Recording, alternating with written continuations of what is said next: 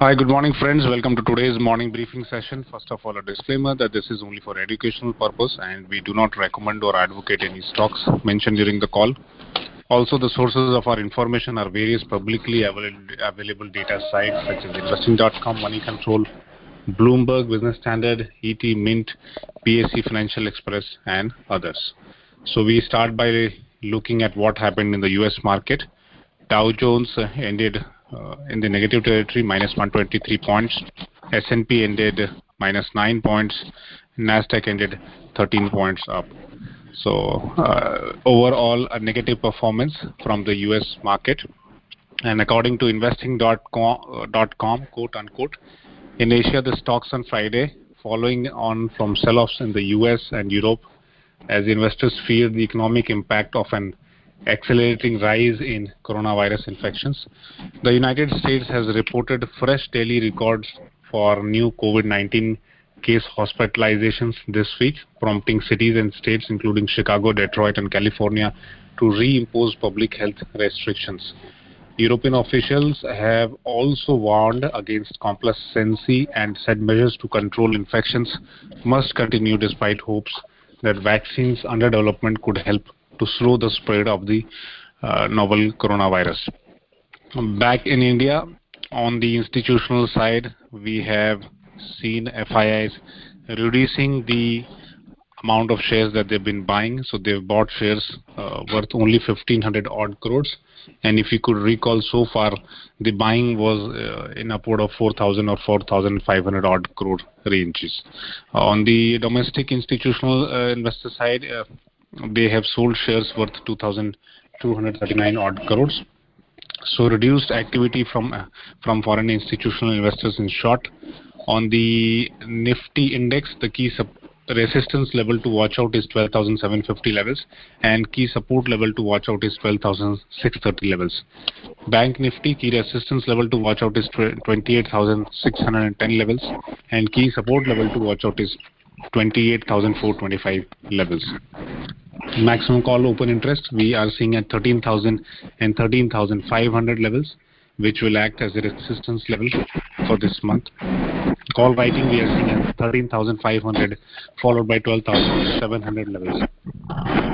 Maximum put open interest we are seeing at 12,000 followed by 11,500 levels, which will act as a support level Put writing we are seeing at 12,500 followed by 11,600 levels. Maximum pain remains at 12,1200 levels.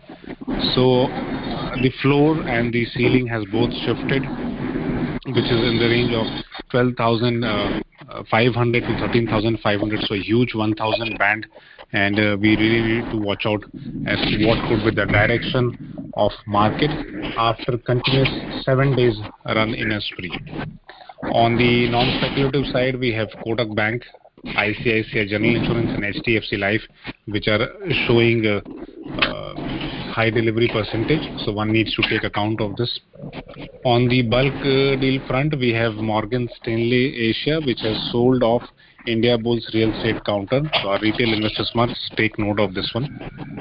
On the segmental news, uh, first on the automotive side, so we have Eicher Motors counter, wherein the company has reported a lower profit of about 340 odd crores in Q2 FY21, as against 570 odd crores. The revenue has declined from 2,130 odd crores uh, from 2,190 odd crores on year-on-year basis.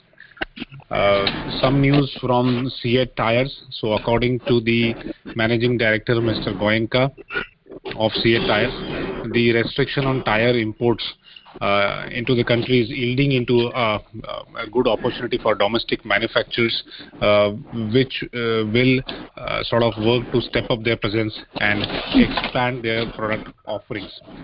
Uh, RPG Enterprise, despite pandemic, is going ahead with its capex plan to ramp up the production at its plant. to garner market share of the imported uh, Uh, tire uh, manufacturing companies. So this is uh, an interesting news coming from, and uh, tire segment is one that our investors need to uh, look into. Then we have Ashok Leyland, wherein ICICI Direct has given a target of 100. The stock is presently trading around 80 levels. So this is something that they need to watch out for. The CV segment, according to Ashok Leyland, will perform only in the later uh, uh part of FY21. Uh, so one needs to watch out when the actual sales pick up or off take happen. On the energy and mineral side, we have Mahanagar Gas, which has reported a lower profit at rupees about 144 odd crores in Q2 of FY21 as against 270 odd crores. The revenue has fallen to 550 odd crores from 860 odd crore levels on year-on-year basis. On the construction and real estate side, we have news from HUDCO Counter, wherein the company has reported a lower profit at rupees 457 odd crores in Q2 of FY21 as compared to 725 odd crores. The revenue has dropped uh, to about 1833 uh, odd crores from rupees 2035 odd crores on year-on-year basis. On the consumer side, we have Grasim Industries, wherein the company has reported a lower uh, standalone profit at rupees about 360 odd crores in Q2 of FY21 as against 526 odd crores. Revenues have come down to 3,438 odd crores from rupees 4795 odd crores on year-on-year basis. Also, the board has approved the sale of uh, fertilizer company to Indorama for about 2,650 odd crores. Uh, so I think the group is trying to focus on its core business by sale of fertilizer operations, and we need to see what could be the possible impact of this sale on the cash flow and also on the overall uh, revenue focus. And uh, finally, on the conglomerate side, we have some interesting news coming from Reliance Industries, uh, which is looking forward to invest about $50 million in a company called Breakthrough Energy Ventures, also known as uh, BEV. The capital contribution will be for a limited uh, partnership which will be uh, based out of US and uh, the investment will be done in tranches over a long time horizon. It is interesting to note that uh, in December 2016, Mukesh Ambani had joined hands with uh, Mr. Jeff Bezos, Jack Ma, and Mr. Bill Gates to set up this company. Uh, the deal of about $1 billion uh, was signed uh, to fight climate change uh, through innovative actions. So this is something interesting that is coming, and Mukesh Ambani setting its footprint in in in the U.S. market along with uh, some of the um, major tech companies. Uh, so this is all uh, from my side. Over to Nitinji now. Okay. Thank you, Puratan. Welcome and good morning from healthcare space. Lupin's partner has received a final approval from US FDA for its tacrolimus capsules, a generic version of Prograf capsules of Astellas indicated for prophylaxis of organ rejection in case of organ transplant. The market size of this molecule is approximately 268 million US dollars. You will remember that only yesterday Glenmark had received US FDA approval for the same molecule.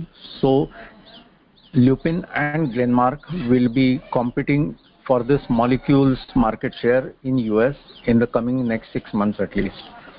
Amneal gets US FDA approval for acyclovir cream, which is a generic version of Zovirax, indicated for the treatment of recurrent herpes labialis, that is cold sores, in immunocompetent adults and adolescents market size of this molecule is relatively smaller at 67 million US dollars.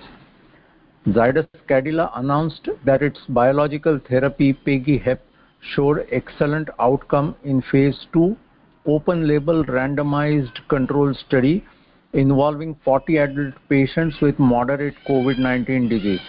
During this trial, 95% subjects who received a single dose of PEGI-HEP showed a statistically significant clinical improvement as against 68% patients from the non-control group who showed an improvement in clinical symptoms.